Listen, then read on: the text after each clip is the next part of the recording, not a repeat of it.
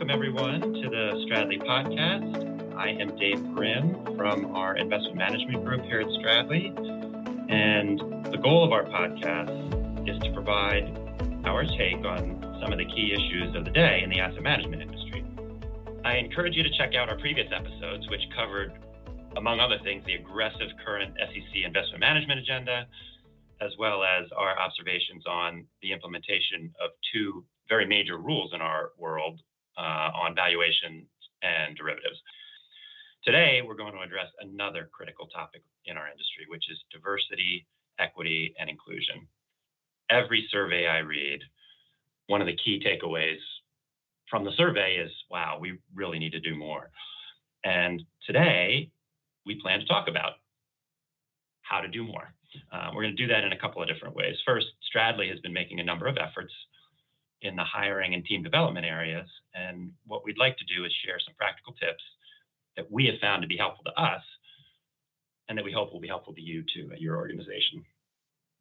Developing subject matter expertise on DEI issues is another way that any individual can help to build a more inclusive environment at their organization.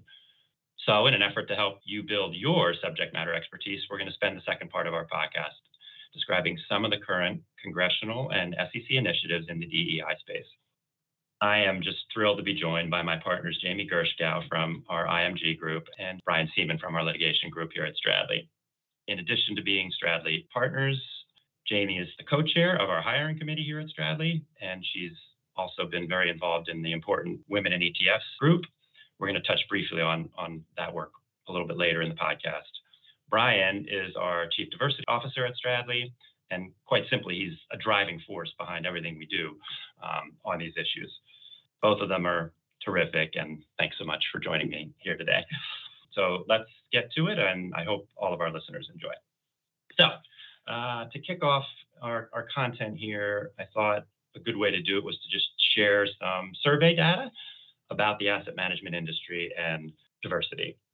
So, one of the big studies out there. The ICI and IDC put together a study a couple of years ago, and let me just highlight a few statistics that are in there. So on the management side, um, women represent 41.8% of the asset management industry's workforce. Minorities made up 30.5% of the industry. When you flip to the boardroom, you had women representing 29.7% of all independent directors and 45.5% of independent directors who were nominated and started their board service in 2019. Minorities represented 10.7% of all independent directors and 22.5% of independent directors who started in 2019. When you flip to the legal industry, you see a similar story. According to one 2022 survey at the associate ranks, Black associates saw the biggest year over year rise in representation. That was 0.6%, which took them to 5.77% of all associates in 2022. When you look at the summer associate uh, numbers, you had people of color at 43, right around 43%, which was up from 41% in, in, in 2021, and women at 55, a little over 55%, which was the fifth year in a row that more than 50% of the summer class was female. When you get to the partner ranks, equity and non equity, people of color, 11.4%. Women at a little over 26.5%, with 4% of all partners as women of color. And then one final stat for everyone, LGBTQ plus, 4.17% of all lawyers identified as such. So, Brian, I'd love to bring you in here. You know, you hear about this kind of data all the time. Sure. Asset managers and law firms face a lot of the similar challenges when it comes to this, and I just I just love to get your take. Some you know some of the few things that you think about as you hear this data and what we've been doing on the hiring and team development front that you think might be of interest to our audience. Yeah. Well, thanks so much, Dave. I really appreciate it. Thrilled to be here this morning to talk about these issues. This is um, not only my job, it's also my passion. So I'm always just excited to share some information to uh, dig down into these into this data and what it actually means. Now I, I think a lot of folks could hear that data and think wow these numbers sound great. And in many ways when we look at law um, in comparison to many other industries we are doing really well with ensuring that our classes, especially with summer associate classes, are diverse. And the reason that we're seeing these changes, it's because law firms and the entire legal industry are being intentional. They were looking at these numbers years ago and said, they're terrible. We are doing nothing to ensure that our classes are diverse as they come in. And then we're doing nothing to ensure that once those people are hired, that we're creating an inclusive environment for them to be in. Um, so that's, you know, I, I look at those numbers and I think, wow, we're making progress, but it's slow progress. I mean, if you were looking that within summer associates, the summer associates of color, the number went from 41.34% up to 43.03%. That's great. I mean, those are that's a pretty big change, but there's still a lot to do. And one of the exciting things that I think, at least within the legal industry, that uh, law firms are doing, a lot of legal departments within uh, corporations are doing, is becoming Mansfield certified. And that's something that Stradley, we became Mansfield certified three years ago, and we're continuing with the program. And essentially, what that is, is I'm sure um, Jamie and Dave that you've heard about the Rooney Rule, and that was a rule that was started in the NFL um, some time ago when they looked at the league and said, a great majority of our players are players of color, and almost none of our coaches are um, are men of color.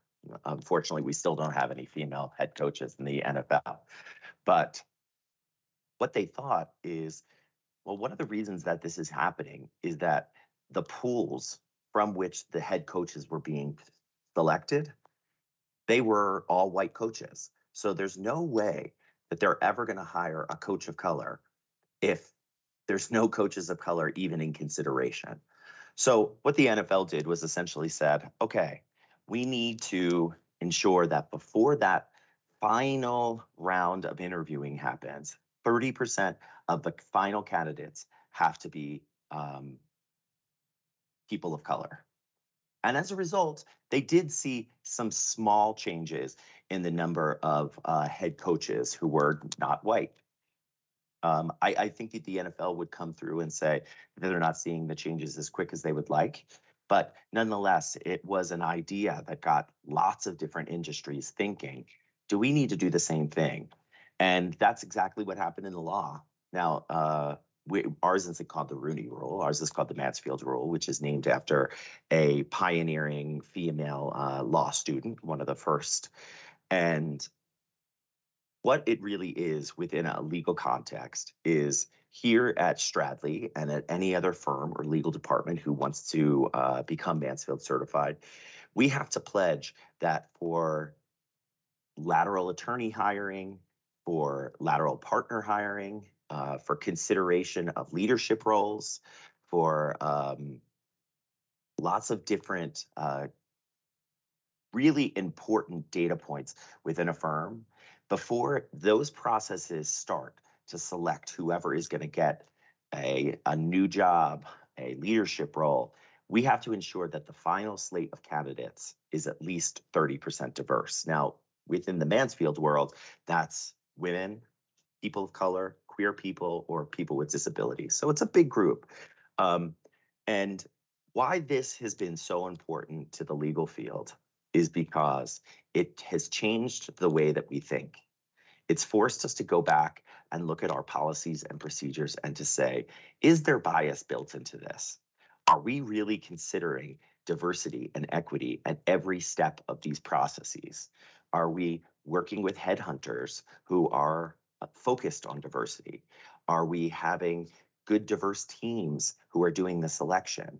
Are we asking questions that are going to the skills rather than to some, you know, weird connection between the interviewer and the interviewee, like where they went to college or what sports they like, things like that? A lot of law firms are now saying we have to be smarter with this process. And that's what Mansfield has done. And the results have been significant. The results have been significant here at Stradley. Um, but like I said, I think it's something that really gets us thinking. And one way in which it gets us thinking is with our hiring process. And that's why I'm so glad that Jamie is on this podcast with us this morning. She's one of our co chairs of our hiring group.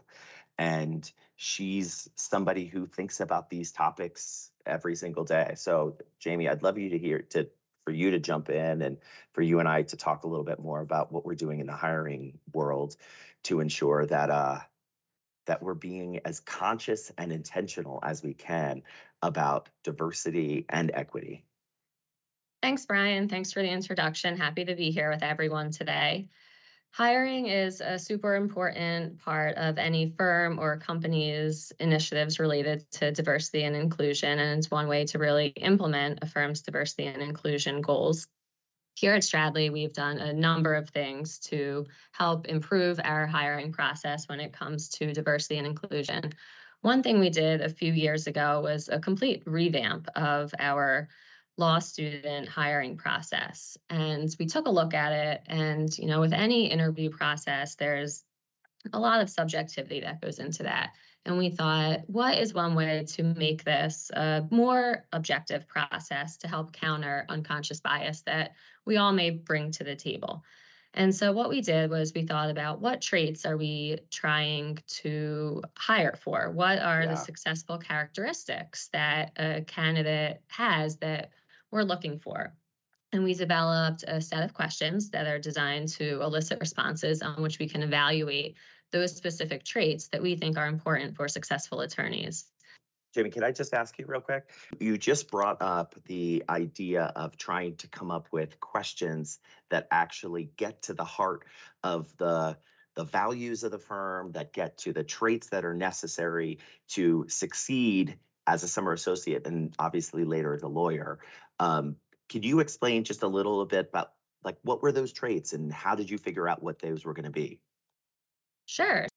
So, the traits that we're looking for are things like grit, resilience, self motivation. So, questions that are really looking for opportunities for the candidate to show us that they have the commitment to do what it takes to complete a task, that they have strong work ethic, that they seek out solutions to problems. Another trait that we look for is leadership and teamwork. So, candidates that are proactive, goal oriented, willing and able to lead, and are comfortable handling conflict and diverse views. Another trait that we look for relates directly to diversity and inclusion. So, candidates that share Stradley's core values as they relate to the importance of diversity. Another trait that we look for are strong interpersonal skills and professionalism. So, we ask candidates questions that give them the opportunity to show us that they're able to adapt to different working styles and preferences and that they have the ability to work well with others. Another trait that we look for are candidates that are interested in the firm. So candidates that have shown us that they've really, you know, done their homework on Stradley and are interested in our company. And then lastly, of course, strong analytical skills and substantive knowledge. Um, you know, candidates that can tackle complex problems and we ask questions that give candidates an opportunity to really show uh, their critical thinking skills. Yeah, it's truly apples to apples in a way that at least within our firm, we weren't doing. I mean, the the way that I probably all three of us on this phone were interviewed was we were sent to a law firm. You get shuttled through four or five people who would basically print out your resume as you walked in and would say, "Oh, hey, oh, you went to college here? Oh, I like that college. So, how was law school? You know, questions like that. And at the end of 30 minutes, often the success of that individual interview was based on, well, do we like each other? Do we have something in common? You know, it's that old thing that they used to ask where, like, would you want to be this person's colleague at 2 a.m.? Which is, you know, I get it. I understand what that question is asking. But at the end of the day, we want to know does this person have the hard skills? And one of the liabilities of that process was that if you just got the wrong draw of interviewers, the very best candidate could fail in that process for no nothing that has to do with skills nothing that has to do with success in law school so what jamie described why i think that's so exciting there's a bunch of like mini innovations in that process that have really made big changes. You know first of all jamie said it's a panel. So no longer is it these one-on-one interviews that can sort of go anywhere they want.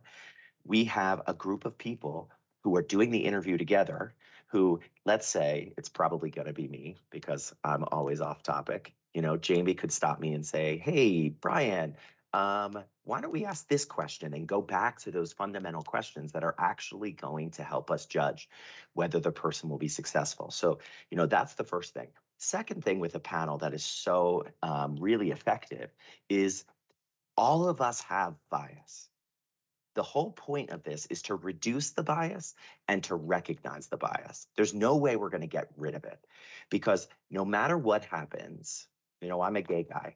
And if a, a gay man or woman walk in the door, I'm going to see them and say, even if I know nothing about you, I'm going to feel like I have something in common with you. And I might sort of just give you a little extra kick because I see that person and say, oh, I recognize myself in you. And what Jamie can do is say, Brian, that's the third candidate that came through that you liked who happened to be queer. Do you just like, let's dig down a little further? And that's what a panel allows because everyone is seeing the same interview. It's not like everybody's kind of got different interactions with the person. We all sit through the same thing. So that's super duper effective. And I think and, Brian, yeah, if, if I can interrupt for a sec, one other oh, thing yeah. that's really interesting about this process is that we all perceive things differently. So, a candidate's response to one question, I might take one way and you take an entirely different way.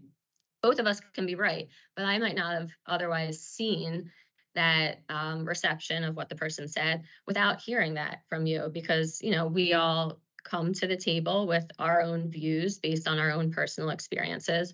So, I think it's super beneficial having this panel of diverse views to be able to evaluate the candidates. And one thing that we try to do is when we complete those scorecards, we complete those scorecards before discussion of the candidate to remove to help try to remove confirmation bias where i'm hearing your take on a candidate and thinking oh well actually maybe that is right and what i thought wasn't correct. I'm going to change my score. We try to remove that from the process by having a score first and then have discussion afterwards. Yeah, and the the one other thing that I think is so fascinating about this process, and like you know how sometimes you change a system and you don't realize how sort of broken the old system was until you really dig down. I think that's what happened here was we looked and we said, okay, so now what we're doing is we're asking the same set of questions to all of our candidates in the same way. Whereas what we were doing before was asking totally different questions to different candidates, all by different people using different scores. So, how did we ever compare apples to apples? Now we have the ability, especially because many of our panels will sit and see three or four or five candidates in a row, so that at the end of it, we can all sit down and say, wow, we had five killer candidates today, but of them, you know, X candidate was definitely the best because you're able within the group to compare them all together. You know, the fact that we didn't ask people the same questions and then tried to compare them was so wild to me. Um, and this is like an innovation. I, I'm I'm excited that we're sharing this because this is like an innovation that we hear from people who interview with us will say, this is so different. It's so different, but it feels very fair. And that's one of the things that we really want to do. Um, in my role as chief diversity officer, you know, the, the whole point of this is to remove barriers so that everyone has the same opportunity to succeed in what they want to do. And you know, this is doing that. This is exactly what we're doing. We're removing barriers that are artificial. None of those things that happened before had anything to do with a candidate's skill set, with their desire to do a good job, to um, really join and be a part of our, our culture. Um, now, what we're doing actually does that. So I think it's very exciting. And just one last thing on the process that I think really works, that I think is very important, is at the beginning of every one of these interviews, someone on our team explains what we're doing. So we say, what we're going to do today is going to be a little different. And here's the reason we're doing it it's because this process reduces bias. This process is fair. And you know, we explain that. And as a result, the candidates, when they sit down, I think sometimes they exhale a little bit and they relax because they think, oh, this is a firm that cares about this stuff and wants me to succeed in a fair way, which I think makes a big difference. And I'm glad you shared the candidate feedback that you heard. Um, when we first made this change, I remember being a little bit skeptical, thinking of it from the position of a law student of, oh my goodness, this is going to be so intimidating walking in to a room of three attorneys and being asked, you know, a set of questions. But you know, you get the right people in the room and it's not that. It turns into a great conversation, but it's based on meaningful questions on which you can actually evaluate the candidates. Yeah, and it also allows the candidates to look at the panel of of interviewers. At least here at Stradley, our team of let's say a dozen people who are doing the interviews, we all like each other and we interact with each other in really sort of kind, smart, um, supportive ways so we even find that the way that the panelists talk to each other during the interview also gives the um, candidate an idea oh, this is what my colleagues are going to be like. When I interact with my colleagues in the future, this is the way they're going to make me feel. You know, because so much of diversity, equity, and inclusion work is community building. And it says, what kind of community do we want to build within our organization? What do we want our values to be? And we here at Stradley think, you know what? The interview, that's our first opportunity to demonstrate our values to our candidates because the people who succeed best here are the people who really want to buy into what is important here, which is great client service. It's about being kind to your coworkers, being supportive, and just really building a community of people who want to do good work and be good to each other and but you have to actually think about that. You have to be intentional about that. And what's exciting about what the work that jamie and her co-chair uh, joe kelleher are doing in the hiring area is that that is being thought of you know the inclusion part of this is being thought of at every step of the process. Great stuff from both of you. Thank you for that. And um, brian i think what you just said actually sort of transitions nicely to the next piece that i wanted if you could spend just a few minutes on, right? So we've talked, we focus mostly on hiring, right? Yeah. And then it's sort of building the community with the folks that we have here. Do you want to talk for a few minutes about some of the things that we're doing, training, development, what you know, how, yeah. however you want to take it, that would be great. Yeah. Once again, you know, all of this that there's uh, you're hearing a lot today about um, sort of a diversity exhaustion that people are saying, wow, we're just hearing about this stuff so much. It's all it's all we hear about. And you know, I I when I hear that I roll my eyes a little bit because this is work that we all need to do. It's it's a responsibility that we all need to realize that we have. And sometimes we have to as organizations we have to insist that people just consider these issues in real ways. So, what we try to do here at Stradley is to just give folks lots of opportunities to to grow, to educate, and to contribute to our efforts in a way that feels natural to them. Because we recognize that, look, diversity and inclusion concepts are still fairly new. I mean, I assume for the three of us on this call, I never went to high school. They never said the words diversity and inclusion. It was, you know, those weren't like real concepts that were being taught. But now we have a full generation of young people who, you know, are, let's say our first year associates could be 24. They have spent their entire lives hearing about diversity and inclusion and racial equity. So we have to be prepared for all of our generations of people within our organization our youngest people who are as educated and as passionate about creating an inclusive environment as anybody. And then you've got some really older people, um, more senior people within the organization who these concepts feel very new and they feel um, very foreign to them. So, as an organization, what we try to do is say, well, what can we do to get all of those people to contribute a little? And one of the things that I think is super important is to tell everyone within the firm, everyone has responsibility to do this work. There was a long period of time where within basically any organization that the responsibility for doing diversity and inclusion work was put on diverse attorneys. So they would say, oh, great. You don't think that the organization is doing a good job in supporting women? Well, women, go and fix it. And that was, I, I don't want to say that that didn't work because we had a lot of unbelievable lawyers and business professionals who stepped up and said, you know what, great, thanks for the opportunity. I'll do everything I can. But that's a small bit of an organization. You know, uh, we have about 40 diverse lawyers here at Stradley out of approximately 200.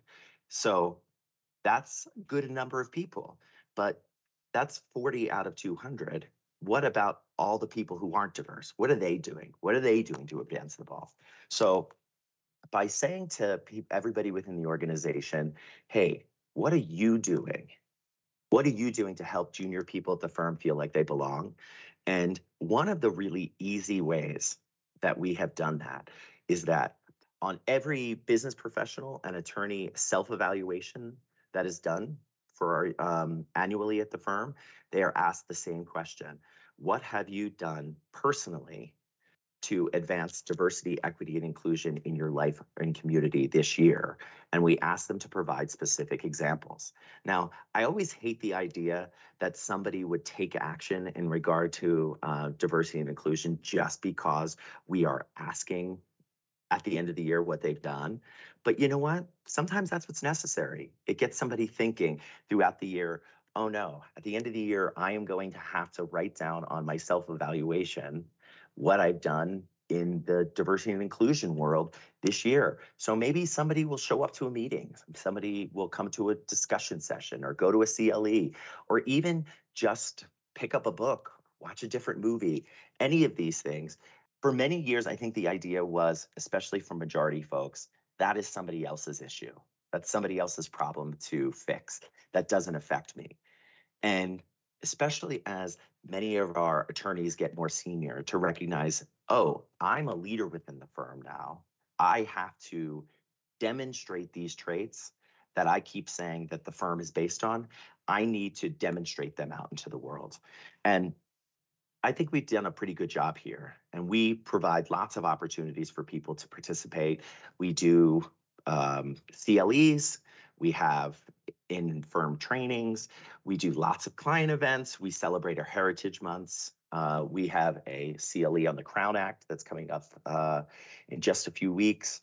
It's just we just want people to to dip in and say what feels good to me as a way that is genuine for me to support the way that the firm is uh, becoming more and more inclusive. So there's I just think that all organizations need to be intentional about this stuff. They need to provide lots of opportunities to participate and then allow people to say, well, what feels good to me? What feels genuine to me? And then that's the way that you get people hooked. You know, I, I think for a long time, what organizations were doing was saying, okay, everybody come in for seven hours of inher- uh, implicit bias training. And that's just a lot. I mean, that's a lot of training on anything, let alone on this kind of uh, topic. So, you know, I think what works is little small bites. I always, Jamie's heard me say this before. I, I just always say, like, I'm always poking people, you know, poking them with, like, here's an article. You want to go to a CLE? Here's an event you can go to. You know, just keep people thinking, like, oh, this is always percolating right under the surface. So, I think there's great opportunities for people to get involved, but they just need to keep thinking this is my responsibility. It's everybody's responsibility. And if somebody acts like it isn't, that's going to be a real barrier to the organization moving forward.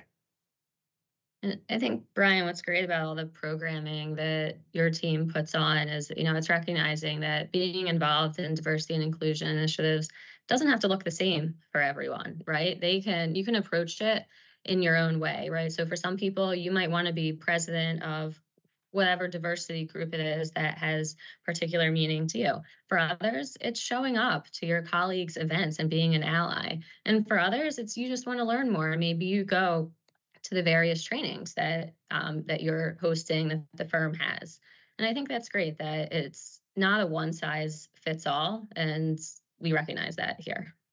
Yeah, showing up is often the best best way to demonstrate that you're you know a part of the movement uh, i have um you know jamie and i have talked about this a lot it's just you know sometimes the folks within the organization who are underrepresented when they walk into a room and see a room full of people especially our leaders our most senior partners when they walk in and see them there they think well this just isn't talk this is what the firm actually believes in. And look, we're a law firm. A law firm is just made up of people and you know, it's made up of owners of the business. And when people walk in and say, "Wow, like this room is filled with the owners of the business. This is what we really believe." That's when folks really feel like they belong as part of the organization. Great stuff by both of you. Thanks for all of that. Jamie, can we spend a minute on your work with the Women in ETFs group and whether there's any sort of overlap or similar themes going on on there. I think that would be great for the audience to hear. Yeah, we sure can, Dave. I always appreciate an opportunity to plug the work that Women in ETFs is doing. So, Women in ETFs is an organization that looks to bring together people in the ETF ecosystem across the globe to champion goals of equality, diversity, and inclusion. Our fellow Stradley partner, Miranda Sturgis, and I have been involved in various leadership positions in different chapters for women in ETFs for many years. And Stradley's been an enthusiastic sponsor and host of a variety of events throughout the years. The Women in ETFs organization hosts a variety of professional development and educational events, networking opportunities, mentoring programs. One initiative that I, I particularly value is that a few years back, after identifying that many conference panels and media appearance, appearances did not necessarily reflect the diverse talent and expertise in today's ETF industry, Women in ETFs launched a speakers bureau to provide a registry of knowledgeable and accomplished women in the ETF industry in order to help work toward parity in women's representation at ETF conferences and in the media. And they paired up with a handful of conferences and media outlets in order to help increase that representation.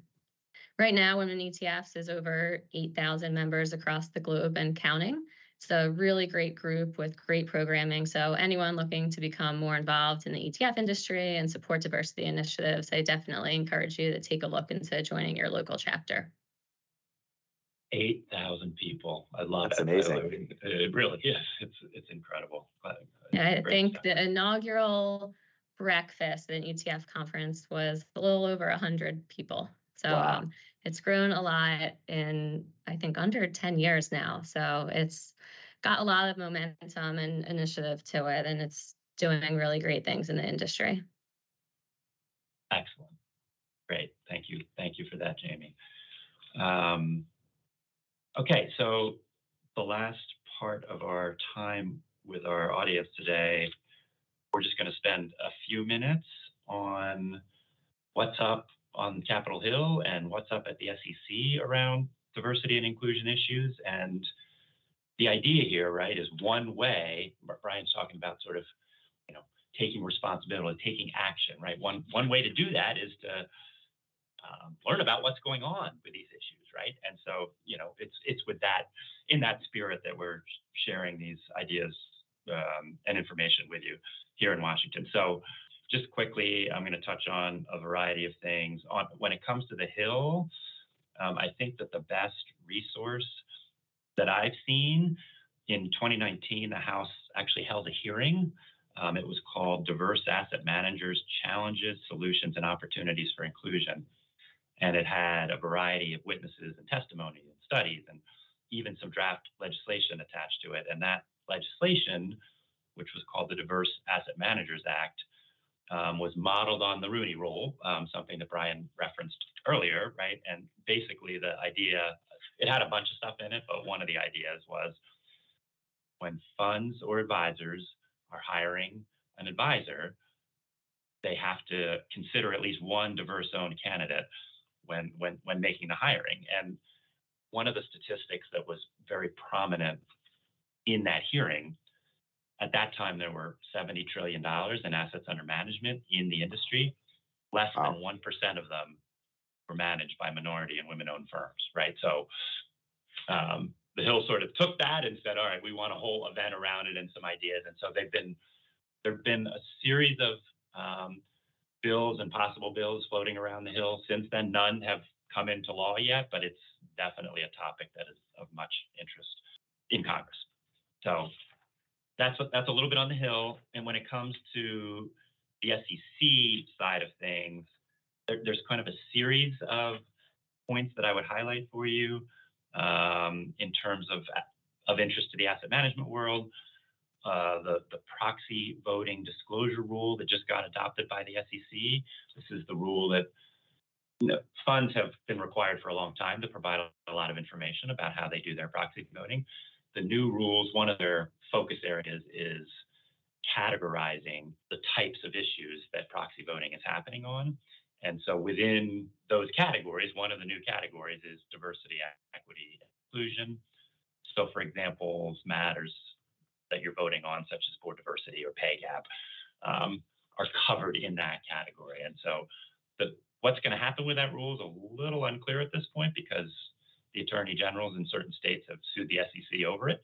Um, so we have to kind of watch where those lawsuits are going. But of course, in the meantime, the implementation clock is ticking. Um, it's not until summer of 2024 when that rule is um, got to be implemented by, by but the, the, the issue with that, of course, is that it's the year leading up to the summer 2024, which starts this summer.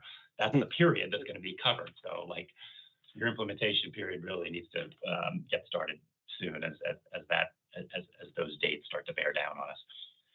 Another rule, this one's proposed, so it's not yet adopted by the SEC, although I think it could get adopted this year, um, is the ESG rule for, for funds and advisors. And the way I like to summarize that rule for people, right, on the on the registered fund side, basically what it says is there's these three categories that are one's called integration, one's called focus, one's called impact, and and what they're trying to do is categorize funds based on on their ESG investment practices, and then depending on sort of the level or the, the way you do your ESG, an example of how uh, diversity and inclusion is is folded into there. There's a uh, some ESG strategies will have a screen for investments based on board or workforce diversity, right? If you have that kind of screen, that's going to put your fund in the focused strategy category, and and that means additional disclosure around how basically how you do that strategy. There's a kind of similar component to the rule for for all advisors context, and one thing that's interesting in the SEC discussion there is it notes there's a private fund collaboration group has been working on standardizing ESG metrics, including board diversity as one of the six categories that they're working on. So the SEC cites that work, doesn't really do anything with it. It doesn't adopt it. It doesn't endorse it or whatever, but um, at least they recognize that it's out there. So again, that's a rule that I think out for proposal. The com- they got they got a lot of pretty negative comments on it, but I think in all likelihood they're going to move forward and try to adopt some version of that in 2023. Um, two rulemakings that are mostly on public companies. So asset managers as investors in public companies, I think might find these of interest. One is something called their human, the SEC's human capital rules. The SEC adopted those in 2020, and um, the 2020 rules are pretty principles based, and I think they've actually had um, quite an impact in the in the diversity area um, in terms of how public companies disclose certain things about their diversity practices. According to one study, 96% of the S&P 100 companies already have diversity disclosure um, in their investor communications. Um, nonetheless, I think those rules have been criticized by some as not being prescriptive enough about what needs to be um, in these disclosures. So I think the, the, the word on the street here is that the going to take another shot at those rules, probably proposing something this year that makes them um, a little bit more prescriptive around these issues. Um, similarly, in terms of public company focus, although this is only a sliver of public public companies, there's a um, a NASDAQ rule, so rule for NASDAQ listed companies, and this one is directed at the boards of those companies. Those companies are required to provide disclosure of board diversity statistics and either have or explain why they don't have at least two diverse directors. Um, so this doesn't apply directly to much of the asset management industry um, because it's only for BDCs, it's not for other investment companies.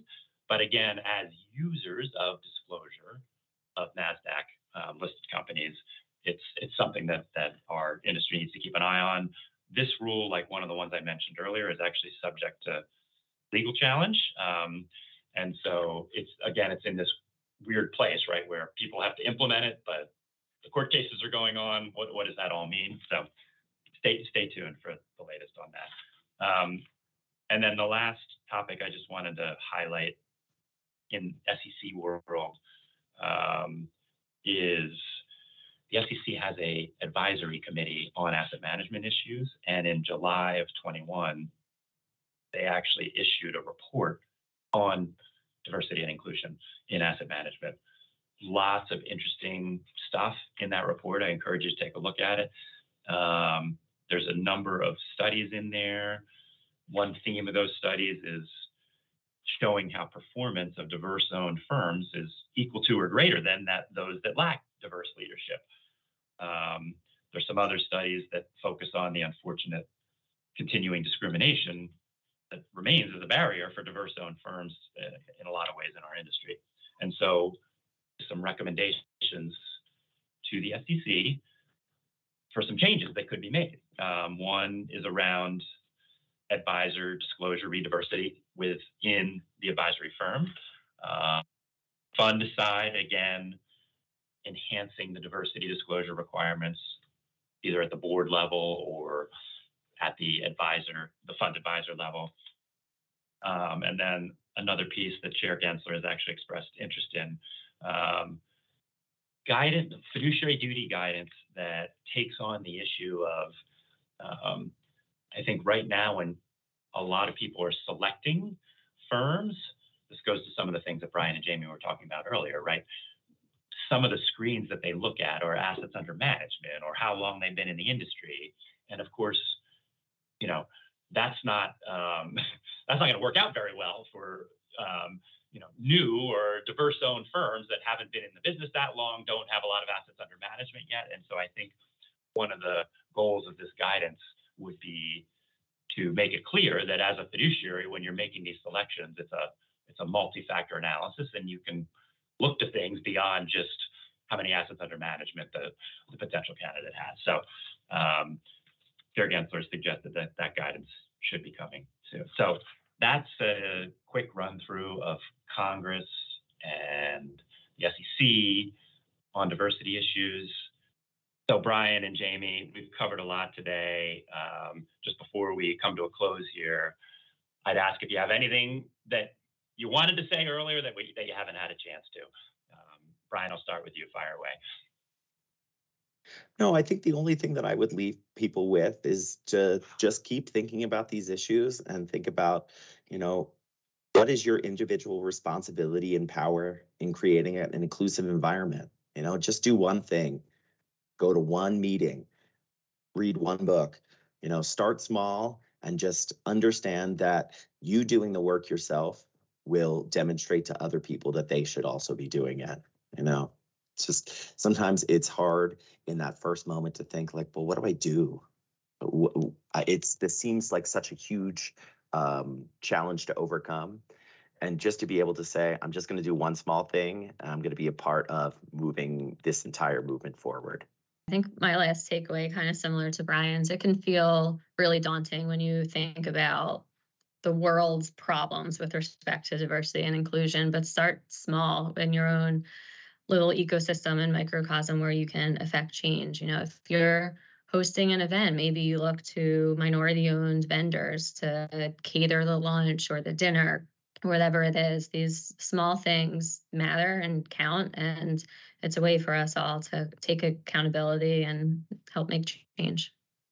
I think Jamie put it perfectly. She's it's all about again being intentional and thinking are we just using the same old caterer that we've used over and over and over and over again or when we have this event for Asian Pacific American Month, are we using an Asian American caterer? I mean, these are things that really do make sense and do make a difference. And they're things that individuals can do themselves to move things forward. Great stuff from both of you. Um, thanks for that. And look, there's so much more. Uh, you know, we could we could I think chat all day about this stuff. There's so much more we could cover, but we're gonna we're gonna wrap this for now. Um, I wanted to thank Jamie and Brian so very much for joining me today. You were both terrific. I know I learned a lot by listening to your practical ideas for how to contribute to a more inclusive environment here and how to take intentional action to make to, to make change. I, I hope our audience um, enjoyed it as much as I did. Thanks for listening. Hope everyone has a good day. Thanks so much for tuning in to episode three of Stradley Ronon's Talking Investment Management podcast. At Stradley Ronon, we believe deeply in an inclusive work environment. That's why we're proud to announce that we've achieved Mansfield Rule 5 certification status from Diversity Lab. We're one of just over 180 leading law firms nationwide to receive this recognition, proving that our commitment to diversity and inclusion is more than just words. It's a part of who we are. For more than 95 years, Stradley Ronon's investment management practice has helped shape the investment management industry by assisting with the creation of innovative investment products and services. But don't just take our word for it. Chambers USA, America's leading lawyers for business, has awarded our firm the highest Band 1 ranking for nationwide registered funds in its 2022 edition. Our market leading practice has deep roots in the investment management industry, and this ranking highlights the breadth of our practice and our many successes to date. Learn more about us at stradley.com.